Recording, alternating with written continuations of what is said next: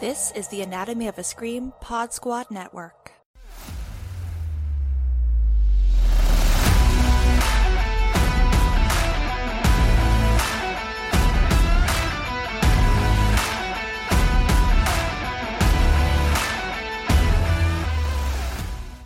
Hey, I'm Sunday Ravello, and welcome to my episode of Anatomy of a Screams series Good for Her, in which I tell you why every single time I watch 2013's All Cheerleaders Die, I think good for them. Okay, let's go through our major players first. We've got Caitlin Stasey playing Maddie Killian.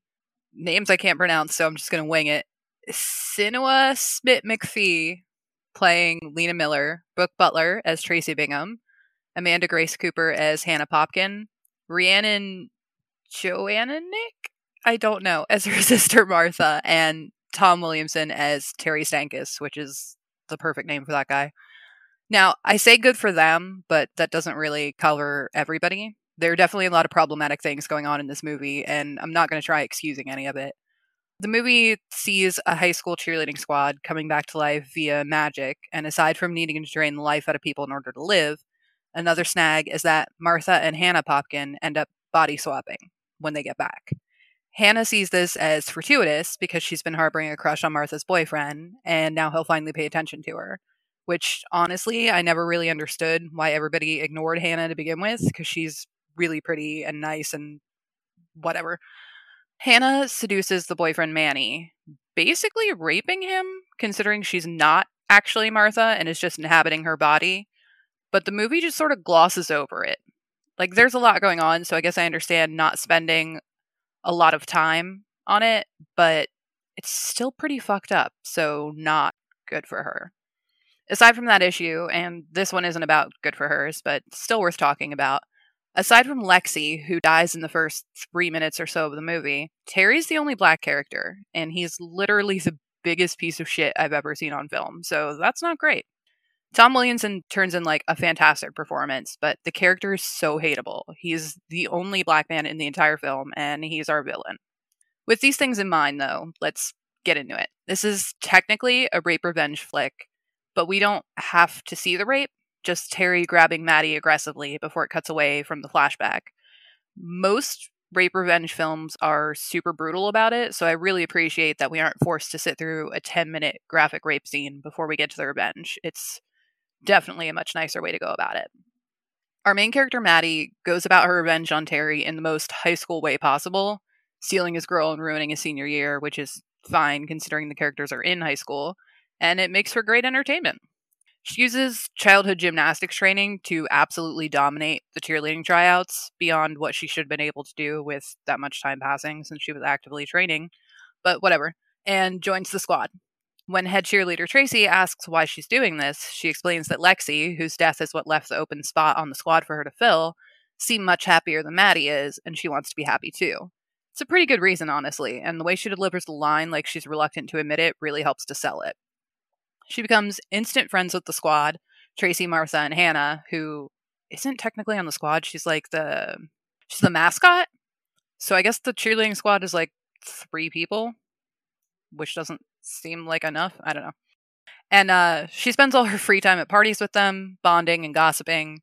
Maddie tells Tracy that she saw her boyfriend Terry kiss another girl, and like after they were already together, and then comforts her with kisses the Cassie Decker thing ends up being a lie that Maddie uses to drive a wedge between Tracy and Terry, but Tracy's so hot that I kind of want to say good for her to it. Maybe I'm a bad person, but like I've got eyes, you know. Um, when Tracy gets together with Maddie and confronts Terry about being human garbage about three minutes afterward, things fall apart pretty quickly. There's a fight, and the girls all get into a car to flee, the boys following close behind in their own car. With the guys absolutely riding their asses and them being terrified, Martha drives right through a guardrail and the girls crash into a river. Now, the reason I just lay down so much groundwork is because it takes just a little over half an hour for the girls to die. But until then, it's basically a lesbian enemies to lovers story, so I'm honestly kind of cool with it. Maddie's ex girlfriend, the school weirdo, Lena, pulls four corpses from a car submerged in the water like a fucking champion and then does some crazy Wicca bullshit to bring them back to life. Once again, Galop saves the day.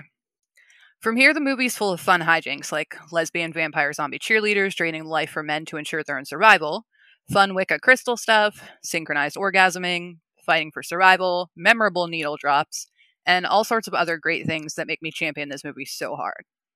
Now, Maddie might not exactly be a good guy. She uses the squad just to get to Terry, making them believe she really likes them and wants to be their friend. And I genuinely believe that she does end up really liking them despite her original intentions but it's still kind of a dick move. And she's pretty awful to Lena for the majority of the movie, who's clearly in love with her and willing to fuck with the laws of nature just to keep that love alive. But overall, she gets it done. She gets the girl, she gets the other girl, she helps take down the bad guy, and crushes the goal she set out to accomplish, which was ruining Terry's perfect senior year, and after an amendment that she makes directly to his face, killing him. Good for her. And I know Maddie Killian is our main character, but mostly when I watch this movie, my good for hers are reserved for Tracy Bingham. Tracy, my bisexual queen, you deserved better. Tracy specifically takes no shit. When Maddie tells her that she saw Terry with another girl, she spends a little bit of time being sad, like she deserves, before she delivers an Oscar worthy monologue about how Terry is incapable of making her come, and then fist fights him. Like, he hits her, and while the rest of the squad loses their shit about it, she takes a moment to gather herself and then comes back swinging. Honestly, the speech is amazing, and I would watch one of those YouTube videos where people loop things for like 10 hours just of that. Tracy also adjusts the best to being undead slash having to eat people, and is just kind of here to vibe. She's constantly upbeat and positive, she's beautiful, and she's strong as hell. When we reach the end of the movie and she receives some pretty terrible injuries, instead of crying about it or panicking, she just gets more angry. I love her. Now, if I keep going on about it, I'm going to ruin everything I didn't already spoil for you. All Cheerleaders Die is currently streaming on Tubi, Shudder, and Amazon Prime, and it's excellently paired with Jennifer's Body, considering both are about undead cheerleaders draining the life from boys to keep themselves alive, even though the boys in this definitely deserve it way more. Um, thanks for listening to my little rant about a movie with a 34% audience score on Rotten Tomatoes.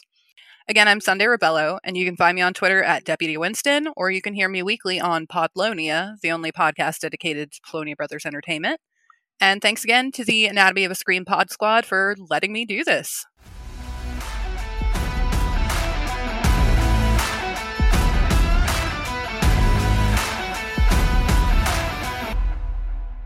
The